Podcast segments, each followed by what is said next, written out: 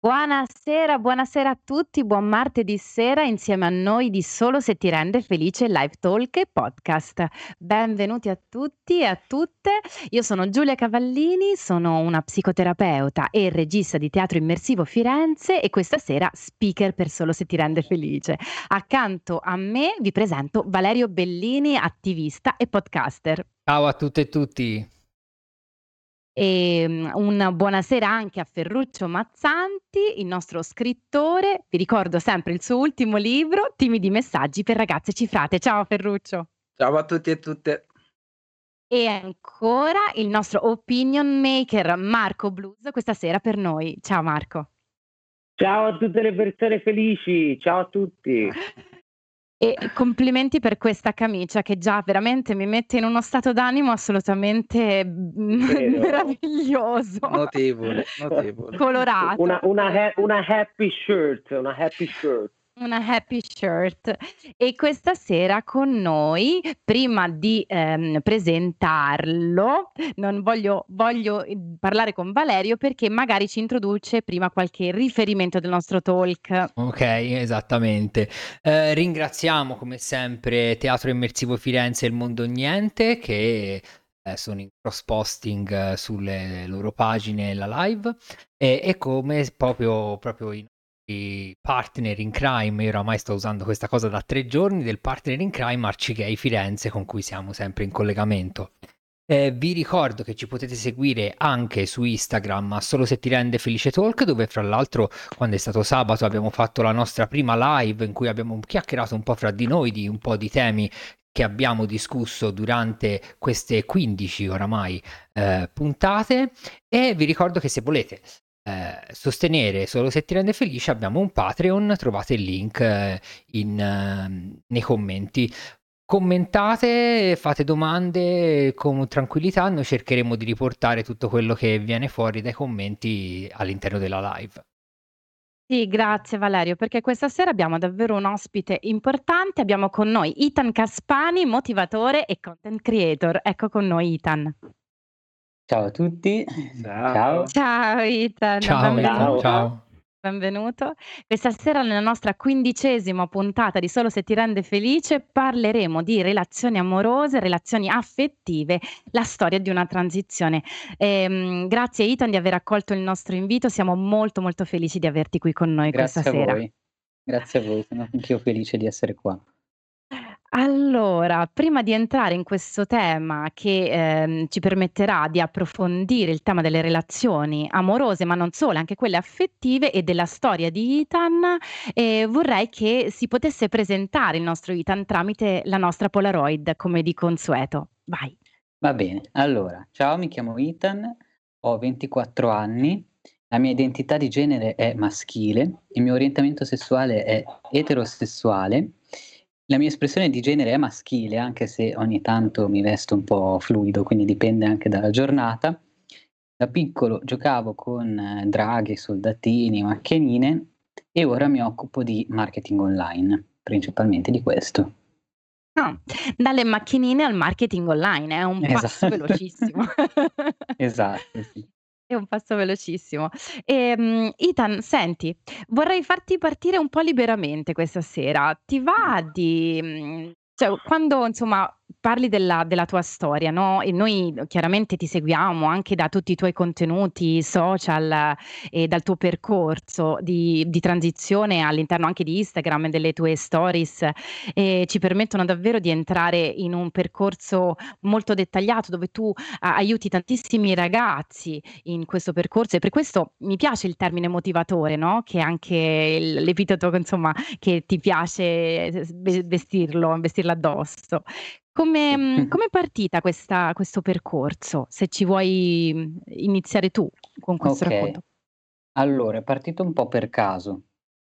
Ehm, diciamo che è partito principalmente da quando ho conosciuto la mia attuale ragazza, che si chiama Muriel, che lei, ehm, già era sui presente sui social da da diverso tempo e, ehm, è una content creator già da diversi anni, influencer, così. Quindi, ehm, mi ci sono un po', cap son capitato dentro, ecco. e mi sono appassionato anche un po' al mondo dell'influencer marketing, dei content creator, così ho detto: "Ma perché non raccontare la mia storia e magari poter anche aiutare qualche persona che ehm, che comunque sia si sente un po' come me", ecco. Per cui ho iniziato a postare mie foto, video dove raccontavo una storia e a documentare tutto il mio percorso di transizione, ecco. Quindi è partito come come un gioco di coppia o, anche vedendo ti ha incuriosito Muriel con il suo con il suo lavoro insomma? Perché, mhmm, Muriel è Mh-mh. è mhmm, è la tua fidanzata da da quanto? Allora, quest'anno, uhm, facciamo 3 anni, a luglio. Che Quindi bello, speriamo di poter festeggiare su una spiaggia direi a Eh, questo la vedo un po' dura, però boh, Perché tu Ci stiamo già Itan autoinvitando, eh, ci stiamo ci stiamo già autoinvitando, per parti sulla Te lo dico, spiaggia. eh. Allora, a fine luglio dovremmo andare in una villetta vicino al Lazio. Ah, Quindi vedi, vedi. Eh vabbè, perché voi vivete a Milano, la vostra base è Milan è a Milano, però tu Itan al momento ti trovi a Roma, giusto? Esatto, mi trovo a Roma per lavoro e ci starò un po' di tempo, un bel po' di mesi forse. E lei invece è rimasta là a Milano. Ah, capisco. Quindi siete un po' separati per lavoro in questo Sì, momento. sì, sì, ehm, purtroppo sì. Ho una Senti, una le domanda, vai senti, ma, Valerio. ehm, quando hai iniziato a raccontare, uhm, su Instagram la tua storia, com'è stata la reazione del del pubblico? Hai subito trovato magari qualcuno che ti ha scritto, uhm, raccontandosi an anche anche di se stesso e trovando delle analogie? Per esempio, ringraziandoti perché ne stavi raccontando la tua storia e sentivano si sentivano partecipi insomma. Sì, ehm, allora diciamo che è stata una cosa un po' graduale, nel senso col tempo ho iniziato a raccontare sempre di più di me stesso e, ehm, ho notato sì questo riscontro positivo, magari anche di persone che, ehm, mi scrivevano nei DM di Instagram, quindi tramite messaggio, che, ehm, magari avevano dei dubbi sulla propria identità di genere o che volevano intraprendere un percorso di transizione e non sapevano cosa fare. Oppure diversi mi hanno detto: "Ah, grazie alla tua storia ho avuto il coraggio di fare coming out con gli amici, coi miei, ho avuto il coraggio di andare dalla psicologa per poter iniziare il percorso". Per cui sì, ho avuto un riscontro positivo, questo questo sì, e ho anche avuto modo di poter aiutare molti altri ragazzi e ragazze. Anche perché io quando avevo iniziato il percorso di transizione, cioè io stesso non sapevo niente di questo percorso, perché online non è che si trova molto, ora un po' di più. Quando l'avevo iniziato io tempo fa, ehm, c'erano proprio pochi dati e anch'io andavo a spulciare, andavo a cercare la gente che era già in terapia ormonale, che era già avanti con il percorso di transizione, andavo a spulciare per trovare qualche dato, qualche qualche informazione. Ecco. E Eh. prima prima ho una domanda. Prima hai detto che hai deciso di raccontare la tua storia perché volevi in qualche modo comunicare, aiutare le persone che si sentivano come te. Come ti sentivi te? Allora, diciamo che ci si sente un po' come un pesce fuor d'acqua, perché, mhmm, noi persone trans comunque siamo veramente, veramente poche e per di più sui social non c'erano molte persone trans visibili realmente, cioè e era rarissimo fino a qualche tempo fa. Si trovavano magari in America, ehm, ma qua in Italia no.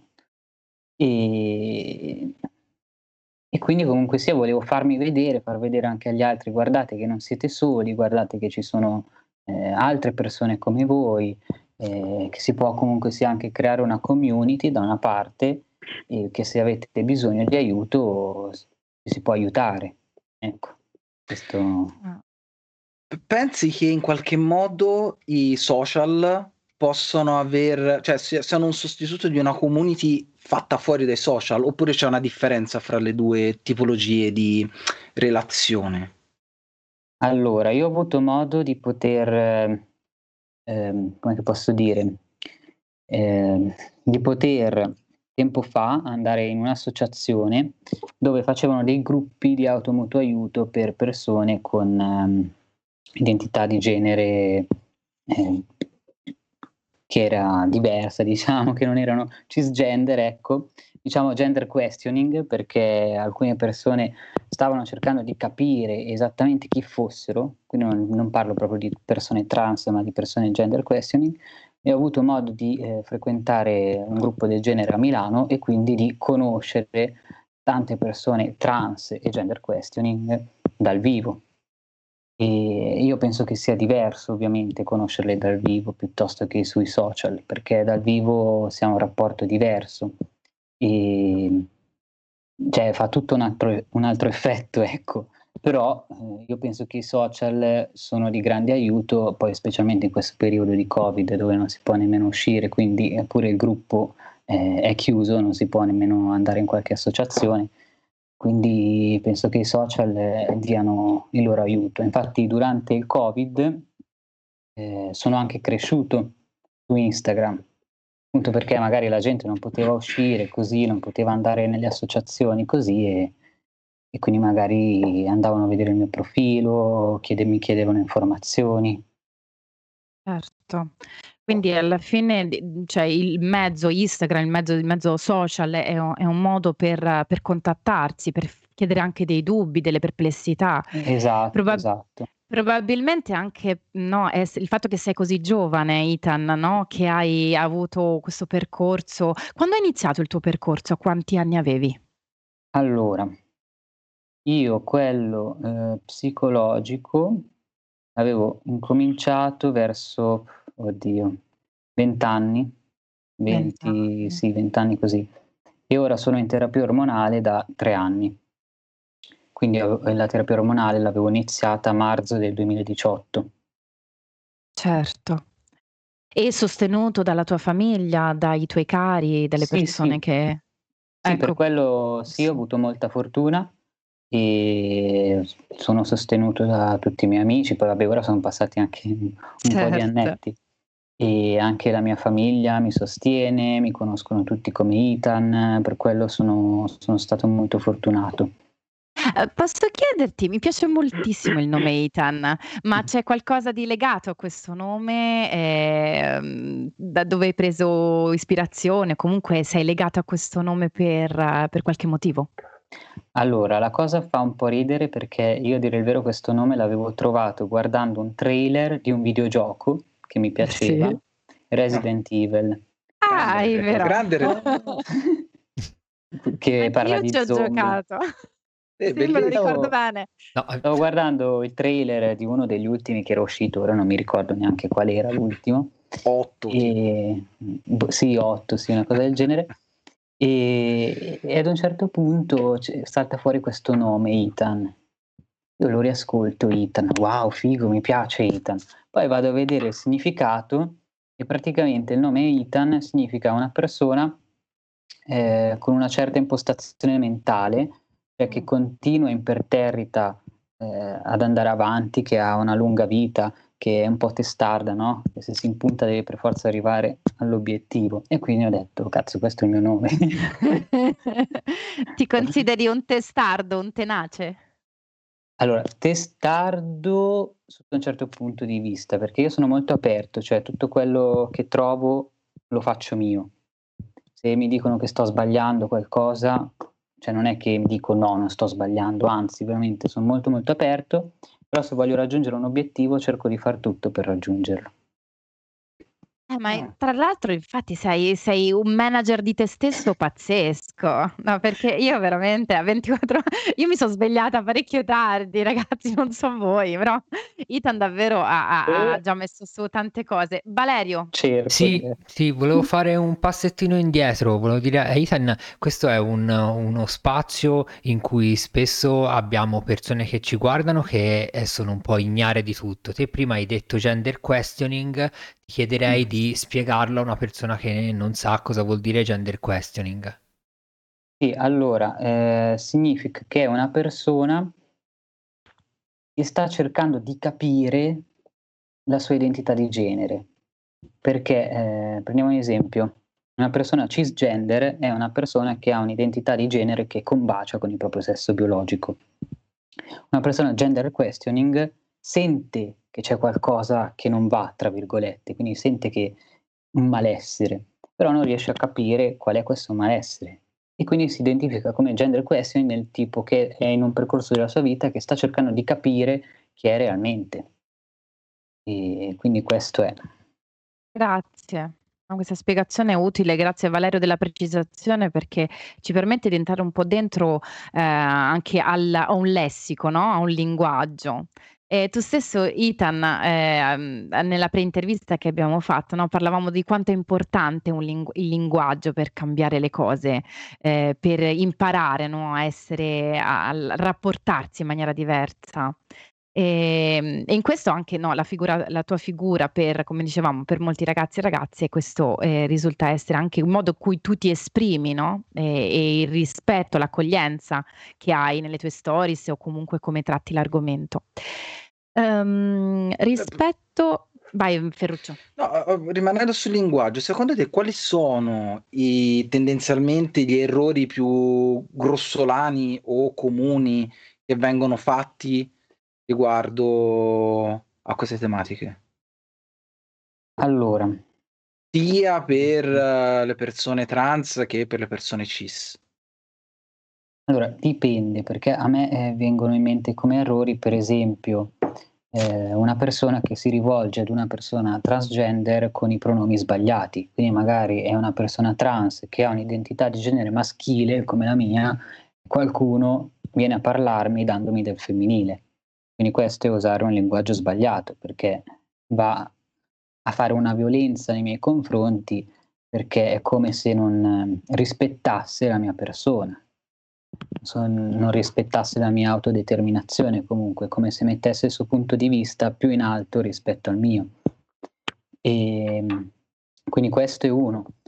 Poi altri a me vengono in mente, per esempio, eh, non lo so, tipo stereotipi, luoghi comuni, quindi non lo so che l'uomo deve essere virile, quindi magari si usa anche un certo linguaggio, mm, come posso dire, grezzo tra uomini, i tre uomini usano un certo linguaggio per farsi vedere no, più forti, più virili.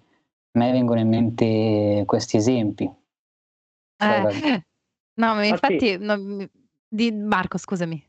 No, no, no, se, se potevo riallacciarmi a questo, no? Ora, anche noi, anche io ho fatto la pre-intervista con te, ci abbiamo fatto una bella chiacchierata, no? E, e di te mi, mi, rimane impresso questa tua pacatezza, no? Questo tuo essere veramente sereno e tranquillo, cosa io ti invidio perché io non sono, cioè, dico, veramente tutto di pancia, infatti L'irrequieto. Eh, Me lo dicono tutti eh, che sono super pacato.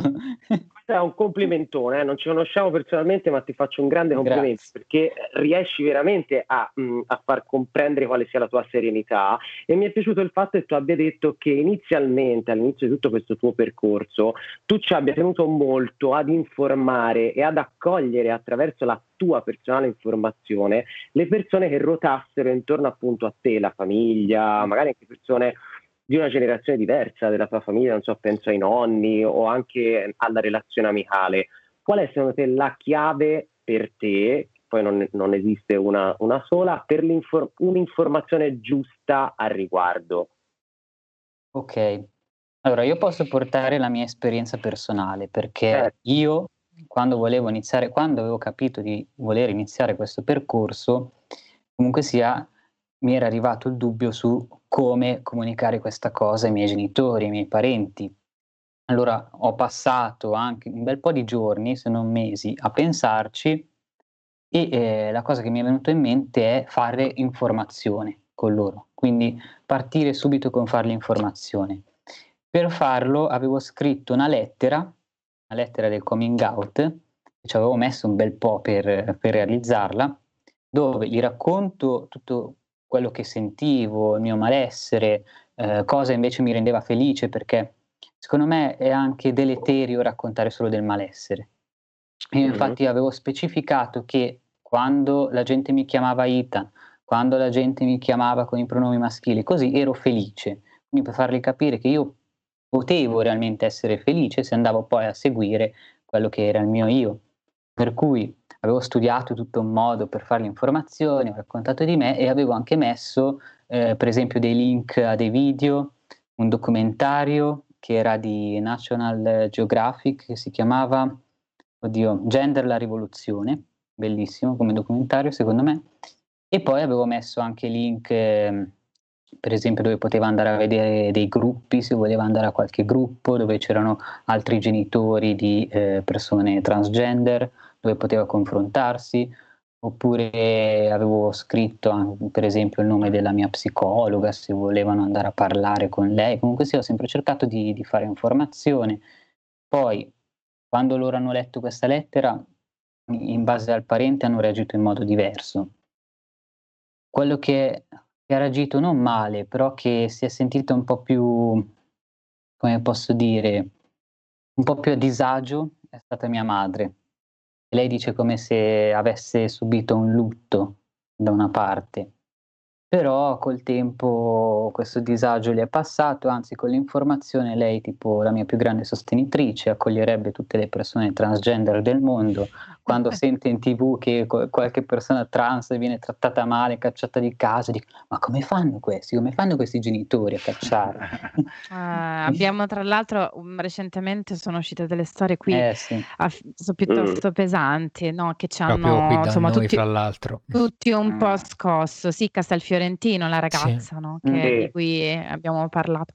Eh sì, è mhmm, è una realtà ancora purtroppo palpabile, quindi penso sia ehm, questo tuo messaggio, come dire, ci ci ci rasserena, no, ci ci dà un senso anche di è possibile parlare, no, dici non soltanto del malessere, è molto bella questa questo sottolineatura che fa Ethan, cioè parlare anche de de faceva stare bene, mi fa stare bene quando mi chiamano, ehm, e quindi raggiungere quella felicità. Se se voi volete la mia felicità, ecco, se volete condividere con me questa felicità, come dire, ehm, allora cercate di conoscermi, no, di Esatto, conoscermi. Quindi è esatto. molt molto interessante questo questo punto di vista che, ehm, forse non non era mai, ehm, stato sottolineato fino in fondo. E questa questa accoglienza ora, uhm, sicuramente la tua famiglia, come dire, aveva forse degli strumenti quindi, aveva incomin ha incominciato ad avere degli strumenti e ora sempre più a a raffinati, no, per per entrare nella realtà, nella tua realtà. E forse è stato anche importante, i tuoi genitori hanno frequentato dei gruppi dove hanno potuto condividere con altri genitori? C'è stato è stato utile per loro oppure no? Sì, ehm, li ho portati a questi gruppi che appunto teneva un'associazione a Milano, vicino a dove abito, e, Sì. ehm, in questi gruppi appunto si ritrovavano ogni tanto genitori appunto di di persone, di di ragazzi e ragazze transgender, per cui i genitori potevano confrontarsi tra loro, vedere che no che non erano soli, ehm, vedere magari, non so, per dire, io avevo portato i miei quando ero ancora proprio all'inizio della transizione, anche prima di iniziare gli ormoni, per cui hanno potuto vedere, ehm, altri ragazzi in transizione già da diverso tempo, che hanno potuto vedere che non è che son malati, che stanno bene, non è che se iniziano la terapia ormonale gli succede qualcosa, no, e secondo me aiuta molto questa cosa, conoscere altre persone come noi e far sì che possano trovare anche delle persone con cui confrontarsi, con cui parlare, perché poi alla fine si trovano soli anche loro. Come ci Certo, la troviamo soli noi. solitudine. Si trovano Eh, soli la anche soli loro e non sanno a chi chiedere aiuto, non sanno, ehm, con chi confrontarsi, perché magari hanno paura pure di andare a parlare con il collega di lavoro, con gli amici, ehm, perché hanno paura del giudizio degli altri, cosa penseranno di mio figlio, di mia figlia. Quindi hanno Certo. bisogno anche loro. Quindi fra le più grandi paure di un genitore, tu quale quale hai vissuto sulla tua pelle? Cioè magari la tua mamma, il tuo papà, ehm, ne avete potuto parlare. Quali erano le più grandi paure che li abitavano, insomma? Allora, sicuramente, ehm, che affrontare una terapia ormonale facesse male alla salute, Mh. perché comunque, per esempio, io assumo testostero testosterone da 3 anni, una volta al mese faccio un'iniezione e dovrò assumerlo a vita, almeno finché si potrà. Ehm, Finché e si quindi potrà, perché lo lo dici? Perché, mhmm, possono succedere dei casi dove magari devi stoppare il testosterone, non lo Ho so capito. succede una malattia, qualcosa, non puoi più prenderlo, quindi in Certo. in teoria si continua a vita. E poi un'altra paura era quello riguardo della società. Ehm, i genitori hanno paura che, il proprio figlio o la propria figlia non riesca ad integrarsi nella società perché magari, ehm, veniamo emarginati, ehm, e che veniamo sì, non che non veniamo presi in considerazione, che non riusciamo a trovare lavoro e queste cose qua. Quindi Quest queste sono le le loro paure principalmente. Questa Certo. seconda paura che dici è molto, molto ricorrente e prima, cioè quando ero più più piccolo sentivo tanto invece, no, la ehm, più proprio il rifiuto della de della persona rispetto da tanti genitori. Invece ora sento tanto la paura dei genitori per i propri figli che devono di cosa devono affrontare perché sanno com'è la società. E questo secondo me è ancora una co una cosa, brutta, però ci dà l'idea che molto probabilmente qualcosa c'è che sta cambiando e che loro si sentano molto probabilmente parte di questo cambiamento. E e e avere gli strumenti magari anche essere accoglienti su altri genitori, su parlarne tranquillamente co con gli amici può veramente, fare quei un piccoli passettini, no, ehm, assolutamente sì. Esatto, sì. Vi vedo molto vedi ci ha fatto e Ethan ci ha fatto un effetto calmante, ci hai fatto un effetto tisana Ethan Confronto alla settimana scorsa so che eravamo super a 1000 La con settimana scorsa l'adrenalina. eravamo con Lorenzo Paglioni che è un cantante, un autore e e praticamente eravamo, non so, un festino È di stato un pizza. party, È è stato un party, ma no ci piace anche invece questa versione così pacata e Sì, così questo veramente calda. vero. Eh vabbè, ma cavolo, per un motivatore, per un insomma Eh, un punto di questa riferimento io io verrei roba, eh. subito da te, guarda, Sì, sì, guarda, hai hai questa capacità di di obbligare le persone ad ascoltarti. È Per cui vero. Sì. cioè, è incredibile. pen io penserei ad una carriera politica. Io te la butto lì, però lo so però Io tante insomma volte penso di non saper parlare, specialmente tipo al telefono, io odio parlare al telefono. No, no. No, no, io ti sto ascoltando. Oppure no, vabbè questa questa è un po' una battuta, oppure potresti fare degli ASMR con questa Anche. pacatezza, anche, però Me l'hanno chiesto, l'hanno chiesto. l'hanno chiesto, vedi? L'hanno chiesto davvero, vedi? Eh, ma proprio per Senti Ethan, io c'ho una domanda. A me è capitato, ehm, di essere in una room di Clubhouse a sentire delle cose a aberranti, no, f tra cui una che viene detta è: "Ah, si vuole permettere ai bambini, ehm, di scegliere di svegliarsi una mattina, scegliere di cambiare sesso e farsi iniettare chissà cosa", no, tutta questa narrazione quasi a dire cioè a fa questo ra parallelo con la droga quasi mi vien da dire. E niente, c'era altre persone che hanno cercato di spiegare. Io penso che potrebbe essere importante spiegare come come funziona il tutto il percorso. Cioè non è che una mattina, ehm, una persona si può svegliare, no, e di e dire: "Inietto chissà che". C'è un un percorso, ce lo puoi ce lo puoi raccontare? Okay, sì. Poi allora per la questione bambini è un po' diverso dal percorso che Mh-mh. intraprende una persona maggiorenne. Ehm, per i bambini ovviamente il percorso psicologico è ancora più lungo, ehm, devono cioè vengono molto controllati, monitorati e non è che vanno ad iniettargli ormoni, gli vanno ad iniettare dei bloccanti per far sì che, ehm, non gli si sviluppino i caratteri secondari in base al loro sesso. Però è molto è molto complessa la questione, poi si parla di casi veramente rarissimi, cioè molto, molto rari. Non è che, ora tutti i bambini anzi, cioè pe per arrivare a prendere dei bloccanti deve proprio essere una situazione molto, molto grave dove il bambino prova un sacco, un sacco di disagio, quindi anche questa qua questa cosa qua C'è diciamo lascia il tempo che trova, ecco. Eh sì, sai, la Esatto. usano in modo strumentale come viene Esatto, usato sì. tutto contro di noi in modo Quello strumentale. quello sì. Eh. Purtroppo sì. Mhmm, Ehm, sì, invece con un io senso di vogliono interiorizzare una paura, capito, nei genitori, la paura che il tuo bambino possa ehm, sono paure interiorizzate che, no, vengono un po' inculcate. Lo parl parlo da mamma, no, mi immagino questa sensazione, no, de se ne parlava Ethan, no, delle paure interiorizzate che che che poi non sono neanche nostre, probabilmente ci vengono un pochino, cioè, mhmm, stimolate, inculcate in maniere un Esatto. po' così subdole. Continua pure Ethan. Sì, stavo invece dicendo che eh, io invece ho intrapreso un percorso per via privata. Intende che eh, non, non, mi sono affacciato ad un ente pubblico, ma di mio ho deciso io eh, qua, a quali medici affidarmi. Quindi per prima cosa sono andato da una psicologa perché avevo bisogno di mio di, eh, di andare da una psicologa e mettere un po' a posto i tasselli della mia vita. Dopo, quando ho capito che volevo proprio incominciare questo percorso, mi sono affacciato ad una psichiatra.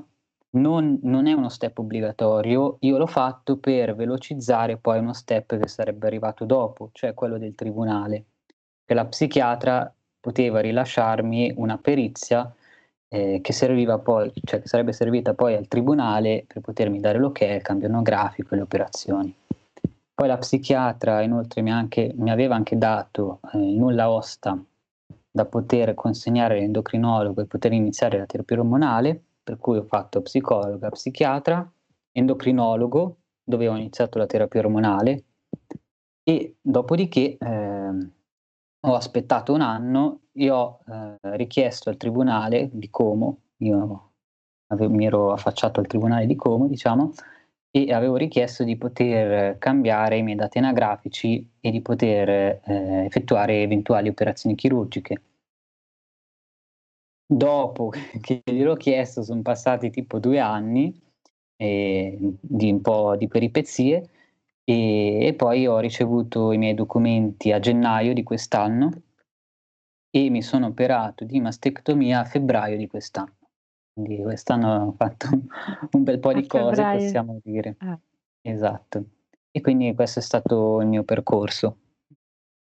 E a livello di, di, di tempistiche, quanto...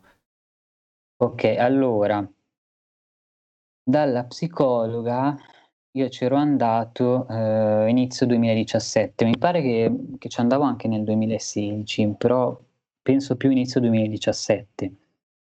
Poi avevo fatto qualche mese da lei e eh, dalla psichiatra c'ero andato verso settembre 2017 e ho iniziato la terapia ormonale nel, a marzo 2018. Quindi a marzo 2018, eh, marzo 2018 ho iniziato gli ormoni e dopo richiesi al tribunale eh, tutti i vari permessi a eh, marzo 2019 e poi a gennaio 2020 ho ricevuto i documenti e poi a febbraio mi sono operato. Certo. E mi chiedevo, per esempio, la parte ormonale com'è stata per te? Eh, come l'hai vissuta inizialmente? Com'è stato appunto l'assunzione? Che, che effetto ti ha fatto?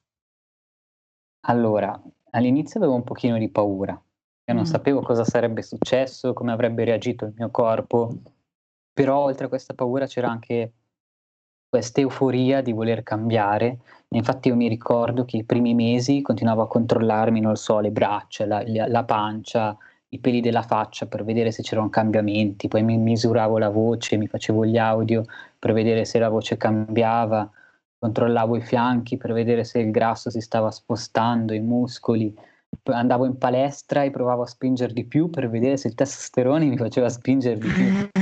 Quindi c'era questa euforia accompagnata anche da momenti di sconforto perché eh, delle volte mi dicevo ma io non sto cambiando perché all'inizio un, va un po' a, a rilento la, il cambiamento.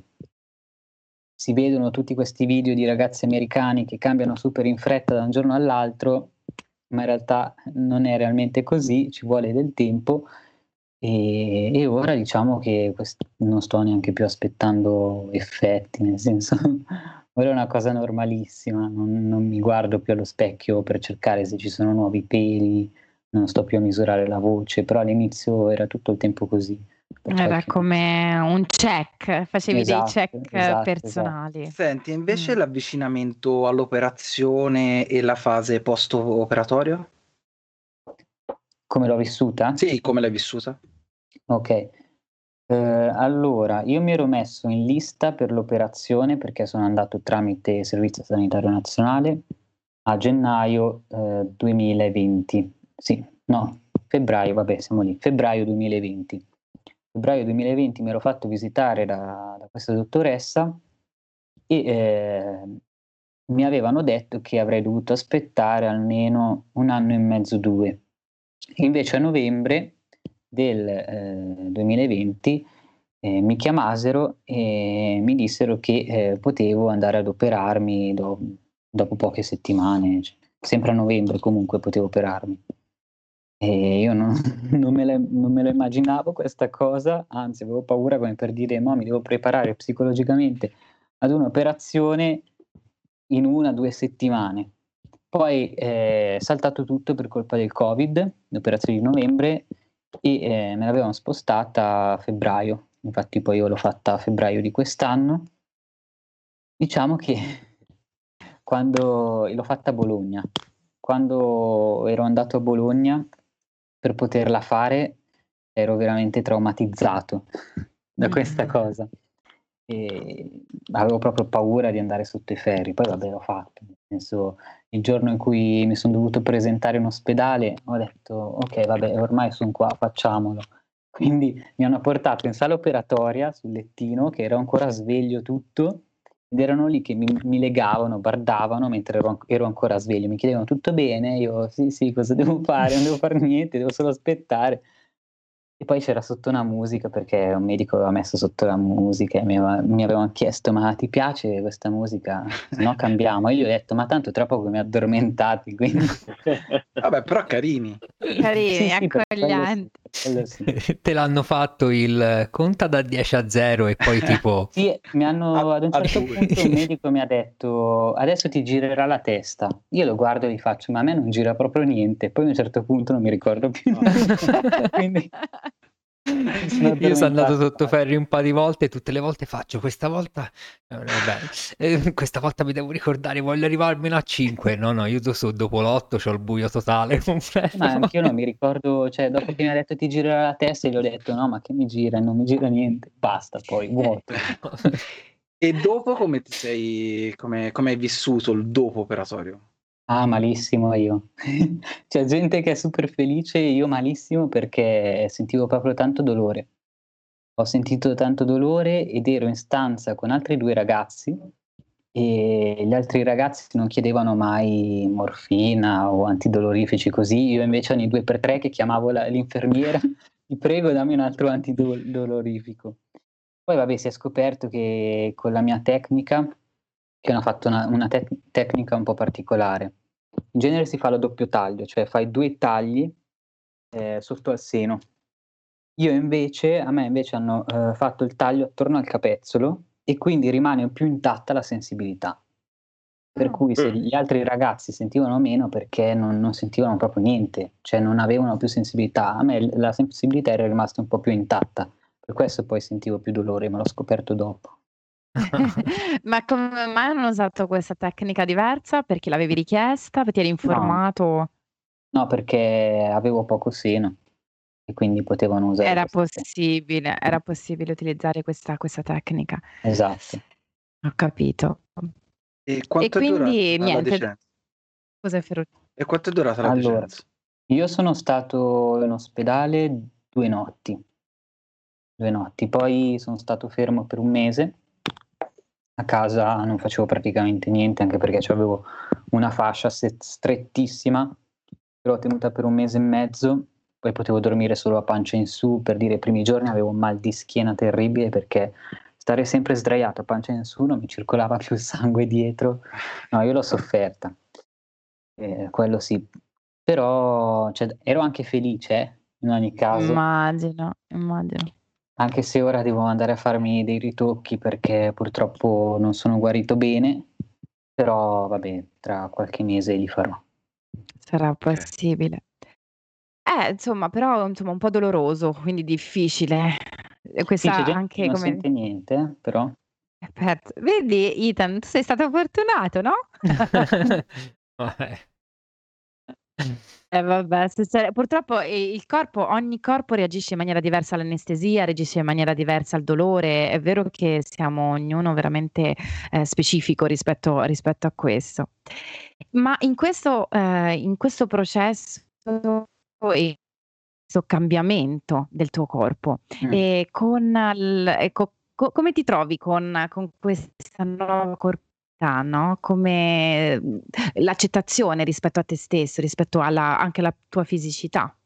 Come come la vivi? Beh, allora sicuramente sono più sicuro di me stesso.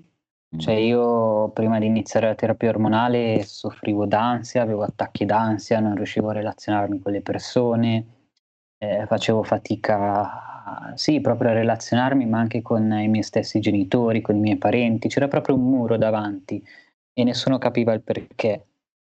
Quindi facendo questo cambiamento mi ha aiutato tantissimo ad essere più tranquillo, non avere più ansia, a riuscire a relazionarmi con gli altri, a vivere meglio. E io stesso sento che sto molto, molto meglio, cioè non come dite voi, ora sono pacato, non non mi arrabbio quasi per niente. Ehm, se qualcuno mi fa un torto, qualcosa, vabbè vivi e lascia vivere. Io sono questo questo motto qua, nel senso cioè prima proprio non mi si poteva far niente, ero sempre nervoso, così ora è il contrario, proprio il contrario.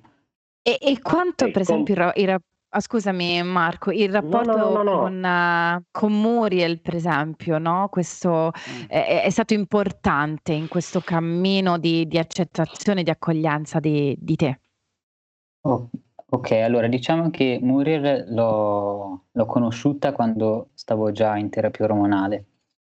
Quindi ero già in terapia da qualche mesetto e quando l'ho conosciuta lei sapeva già di me, perché ci siamo conosciuti tramite un'applicazione e avevo scritto già nell'applicazione di me, così per andare a fare subito, ehm, una bella selezione.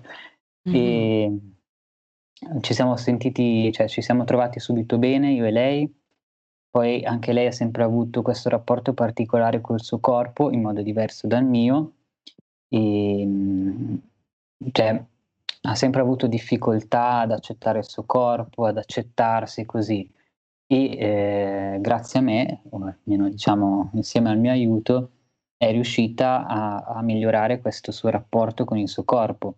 Ma anch'io di conseguenza, perché magari quando c'avevo le mie crisi che non vedevo che, ehm, stava stavano arrivando cambiamenti, oppure che mi dicevo: "Ah, ma io mi vedo ancora un fisico femminile." Comunque sia ci siamo sempre dati supporto a vicenda. Quindi sicuramente questo ha aiutato molto. Eh, avete creato un legame anche molto stretto e molto forte. Sì, quello sì, quello sì, molto, molto Mh. forte, sì. Tra l'altro siete molto belli nelle vostre foto, siete assolutamente ora non per poi, sicuramente i nostri ascoltatori andranno a curiosare e e si incuriosiranno della tua storia e dei tuoi contenuti e tutto quello che fai. Ehm, però insomma sono delle veramente una un ispirate una grande forza, un una grande te veramente, una bella energia. E c'era Fe no, Marco scusami, che, voleva Sì, dire ehm, forse qualcosa. no no, mi mi interessava molto l'aspetto di ricerca interiore, no, questo questo essere arrivato quasi a a a uno zen Mh. interiore, no, di di aver smesso di avere magari delle crisi o comunque attacchi d'ansia importanti. Quanto questa ricerca della tua interiorità personale ti ha forse un po' distaccato da da quel processo anche legato all'età, no, che in realtà poi ti adultizza molto di più rispetto alle persone che hanno la tua età in quel momento, proprio per l'esperienza. Magari O i pro e i contro, anche se io ci vedo un grandissimo pro a quello che che insomma mi mi racconti. Sì, io anch'io vedo solo pro, cioè ora se dovessi pensare contro non ne vedo. E sicuramente iniziare un percorso di transizione mi ha aiutato a crescere, ehm, mi ha aiutato tantissimo perché ho dovuto affrontare quasi tutto da solo. Nel senso, ho dovuto affrontare la società da solo, ho dovuto da solo, ehm, fare coming out magari al master dove andavo, all'associazione di Croce Rossa dove andavo, che non è facile, non è per niente facile mettersi lì davanti a tante persone a dire: "Ragazzi, io sono un ragazzo trans, dovete chiamarmi Ethan, dovete darmi il pronome maschile." Quindi anche lì fare informazione a loro, ma non è facile perché non sai mai come possono reagire gli altri, c'è sempre anche questa paura del rifiuto. E invece io ho dovuto prendere in mano la mia vita così e e fare coming out con tutti, tutti quanti. Io sono uscito allo scoperto prima di iniziare il percorso e ehm, questo mi ha aiutato veramente tanto a crescere. Poi anche il fatto di interfacciarmi con, per esempio, il tribunale, con un, avvoca- con un avvocato, a fare, ad andare a fare esami medici da solo, a tenermi sotto controllo, monitorato, a farmi le punture, le iniezioni da solo. So che magari possono essere cose banali, ma comunque mi ha aiutato per molto, niente. molto Anzi, Per niente a banali, crescere. tan- E per niente questo sì. banali. Penso sia una, una sfida mm, molto formativa. che Sì, magari poi un CIS non, è- non- non- non deve affrontare, e quindi in qualche modo magari ha, ha- ha una formazione più, più meno, meno completa rispetto a una persona che deve affrontare tutte queste difficoltà e anche tutte queste definizioni che deve dare a se stesso. no? Io sono questo e dirlo davanti a tutti. Beh, sì, perché diciamo che io ho effettuato anche un lungo percorso di introspezione, quindi io mi sono fermato tanto a riflettere su me stesso perché comunque sia dovevo capire realmente se affrontare questo percorso perché il percorso poi è irreversibile. Io attualmente non potrei tornare indietro. La voce mi, riva- mi ri- mi rimarrebbe così, eh, rimango senza seno per dire. Quindi c'è anche tutto un lavoro di introspez- introspezione molto molto profondo, anche per capire chi realmente ero, cioè perché comunque sia trovarsi circondati in un mondo dove per la maggior parte sono persone cisgender, mm, ti senti anche sbagliato da una parte, quindi cerchi di pensare ma sono realmente così, non è che sto andando a fare una cazzata. E quindi sì, Secondo te cosa si può dire a un cisgender per fargli capire questa cosa che hai appena detto? Cosa si deve, si può dire o cosa si può fare? Eh, ma esattamente, cioè, No, no, sto pensando, la domanda di Ferruccio è un po' filosofica. Ferro, Sì. cerca di- Cioè, eh, un cisgender spesso, diciamo, non si pone il problema, no? Mm. Di affrontare tutto questo percorso interiore che tu hai affrontato. Mm. Il, l'affrontare un percorso interiore in qualche modo implica un, un- un- non soltanto una crescita, ma anche, appunto, come dicevo prima, un modo, anche momenti dolorosi, dolo- momenti dolorosi che sono molto formativi. E che se tu non ti soffermi mai, cioè se tu non ne hai esperienza, forse a volte in qualche modo si sfuggono, no? Ti sfuggono nel loro significato. Allora, cosa si può dire a un cisgender? Ora, in particolare penso a un etero cis, Mm. Ok? Per fargli capire l'importanza di questo percorso anche doloroso, fatto anche da momenti di felicità, certo, ma fatto anche da momenti di dolore. E quindi come fare a spiegargli l'importanza di questa esperienza che tu hai fatto? Non so se mi Allora, sono spiegato. Sì, sì, non ci ho mai pensato sinceramente, anche perché è una cosa che mi sono sempre detto è che secondo me una persona cisgender non potrebbe mai capire eh, ciò che una persona trans eh, prova. Quindi è anche difficile per, per noi stesse persone trans poter esprimere ciò che proviamo, è molto molto difficile. E Però quindi non- voglio dire, un modo per far avanzare la società in una direzione di inclusività è far capire all'etero cis que- l'esperienza che tu hai passato. Perché se la capisce, allora la rispetta, la rispetta e, e- e- e la difende. Se invece non la capisce, la tiene lontana, allora non la difende perché non, no- perché non la visualizza. Non so se mi spiego. Sì, sì, beh, sicuramente bisogna fare informazione, ma anche raccontando storie concrete, esperienze concrete. Quindi non, eh, per esempio, eh, sì, perché ci sono le persone trans che eh, nascono così, si sentono così e fanno così. Cioè raccontare proprio un'esperienza reale, che si mette lì una persona trans e racconta magari anche quello che ha dovuto affrontare, eh, tutto il suo percorso, eh, cosa sentiva, cosa provava. Quindi, secondo me, soltanto dalle esperienze altrui possono realmente capire que- que- questa cosa. Secondo me, sì, solo con questo. No, ma infatti mh, e- trovo che, eh, per esempio, lì questi stru- gli strumenti social ci permettono Mm. di entrare nell'argomento maniera più, eh, più intima, più soft, ma anche più eh, dove si può parlare uno a uno. Mentre io, mhmm, vengo per esempio Ethan dall'esperienza del io sono una terapeuta, quindi vengo dall'esperienza anche di aver studiato la disforia di genere come Mh-mh. disforia, cioè come disturbo. E per esempio a me mi è sempre sembrato così, uhm, cioè anche come lo spiegava il professore, che è comunque un emerito professore di, ehm, psicopatologia e spiegava tantissimi disturbi, ehm, devo dire, ehm, io ero molto affascinata, ma al tempo stesso, c il modo in cui lo raccontava era, mhmm, molto freddo, Lontano. ehm, lontano, lontano e come terapeuta poi successivo, poi, mhmm, grazie anche a tantissime realtà, alla possibilità di conoscere le persone transgender, eccetera, è stato totalmente diverso il mio il mio modo di vedere. Cioè il vedere attraverso i libri, attraverso quella perché come dici tu, a parte la sofferenza, e perché si si f si pigia molto si su questo disagio, ehm, dismorfismo, cioè sul fatto di vedersi e non corrispondersi con un corpo, no, che non ci appartiene che non appartiene, però c'è anche veramente la gioia e l'euforia verso la ricerca di sé e questo secondo me non è abbastanza sottolineato ed è molto invece pun si Mh-mh. punta molto sulla patologia.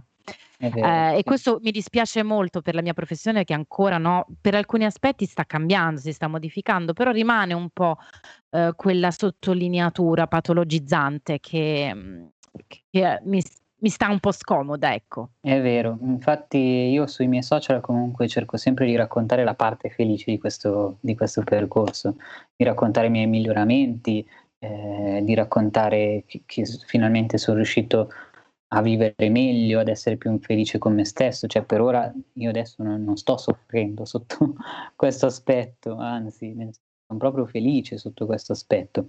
Una cosa veloce, mi si spegne il Certo, Ethan. computer, se no tra poco. No, no Eh Ethan, no. No! Pensavo che allora mentre te fai questo reggere. io vi leggo vi leggo alcuni dei commenti.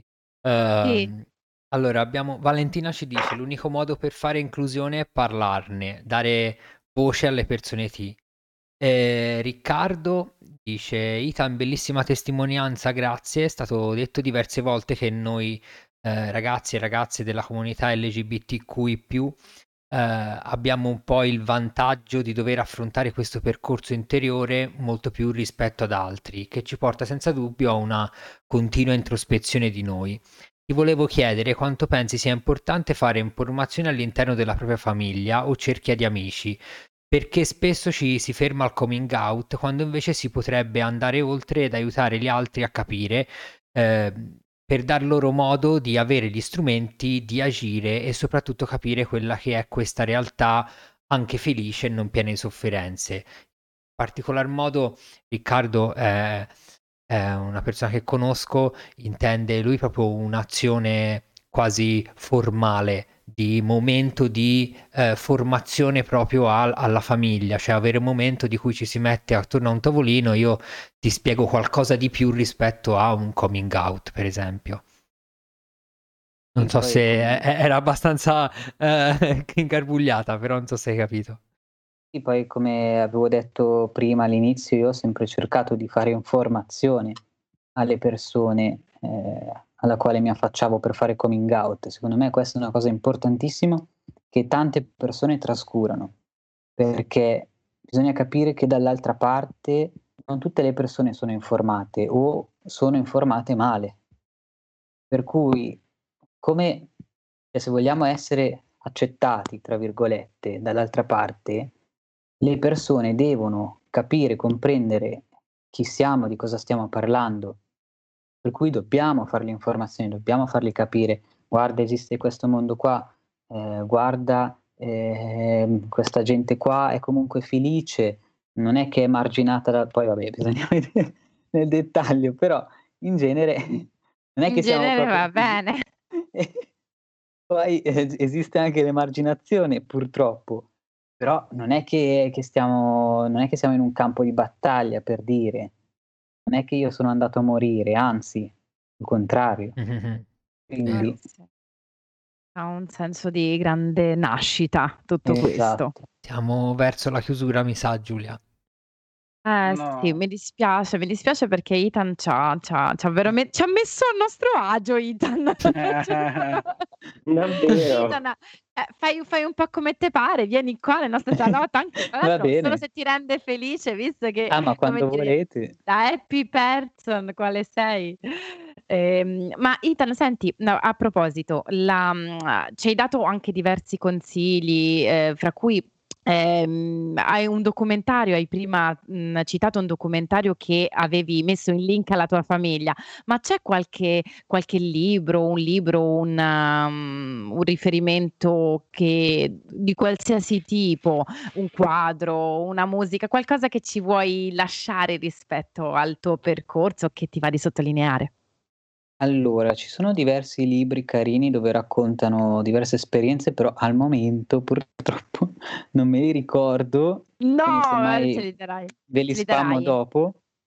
E, Vabbè. ehm, vabbè, posso anche consigliarvi su YouTube Sì. ci sono dei video che per esempio ha realizzato la mia ragazza Muriel e poi c'è, ehm, un video che è stato realizzato da Frida con la collaborazione di, ehm, Francesco Cicconetti, che è un altro ragazzo Mh-mh. trans. E anche lì loro gli hanno fatto tipo una mini docuserie, diciamo così, e, ehm, a breve, penso tra maggio e giugno, uscirà sulla Rai un mini documentario su me e un'altra ragazza trans che si chiama Jessica Senesi, che anche lei Mh-mh. è molto attiva su sui social e Sì, quindi uscirà questo seguo. Questo mini documentario dove praticamente verranno intervistati anche i nostri genitori, entreranno proprio nella nostra vita, ecco. E Ah, quindi Bello okay. questo. Io ora non Grazie, quando grazie. uscirà esattamente perché sapete i tempi della televisione Certo, Sì, sono poi i tempi misteriosi. i tempi ora co con tempi di Covid è ancora più difficile. L'abbiamo gira girato a gennaio, però Ah, okay, ah quindi devono solo "montarlo" fra sì, virgolette, solo, eh. teoria Ethan, maggio-giugno. tienici aggiornati così anche Certo, noi insomma facciamo un lo reminder. Sì, sì, sì, sì. assolutamente, lo Mandaci le informazioni che le mettiamo anche sui nostri Okay, canali. okay, perfetto. Beh, non ti faccio neanche la nostra domanda di rito, cosa fai per essere felice? Perché di roba ne di essere fe felice anzi te la rifaccio, vai. Adesso, mhmm, cosa fai per essere felice? Allora, io di solito cerco sempre, ehm, di andare dritto verso i miei obiettivi. Sì. Poi vabbè, una cosa che mi rende felice è stare con la mia ragazza, stare con il mio cane, ehm, e poi essere me stesso, ecco. Eh, che bello. Bene, che altro aggiungere. Ethan, noi ti abbracciamo fortissimo, Sì. purtroppo questa sera il tempo a disposizione che avevamo in questo nostro salotto live è terminato, ma, I ehm, insomma sì. per Valerio, volevi aggiungere Sì, qualcosa? volevo chiedere a Ethan se ci dava un paio di riferimenti dove le persone possono seguirti. Ah, Certo. okay, sì, sì. Allora, principalmente sul mio profilo Instagram, che si chiama Caspisan, oppure potete cercare Ethan Caspani e mi trovate. Ethan è è E-T-H-An, perché la gente lo scrive sempre sbagliato. Okay. Quindi con l'H. Esatto. E sì, su Instagram. Principalmente su Instagram. Ehm, allora io incomincio con i saluti per per darci la buonanotte. Ehm, buonanotte da me, Giulia Cavallini, una buonanotte anche da Valerio Bellini. Buonanotte a tutte e tutti. Da Ferruccio Mazzanti. Buonanotte a tutti e tutte. Da Marco Blues. Buonanotte, sogni felici, ci vediamo martedì prossimo. E un grande, grande saluto e un abbraccio da Ethan Caspani. Buonanotte e grazie mille a voi per avermi ospitato. Grazie e alla prossima. Ethan, ci ti seguiremo sicuramente e aggiorneremo il nostro pubblico su tutto il tuo i le future uscite di video e quant'altro, quindi ti diamo un grande bacio e grazie ancora Ethan. Grazie anche a voi, un bacio. E non c'è niente di più rivoluzionario che essere felici.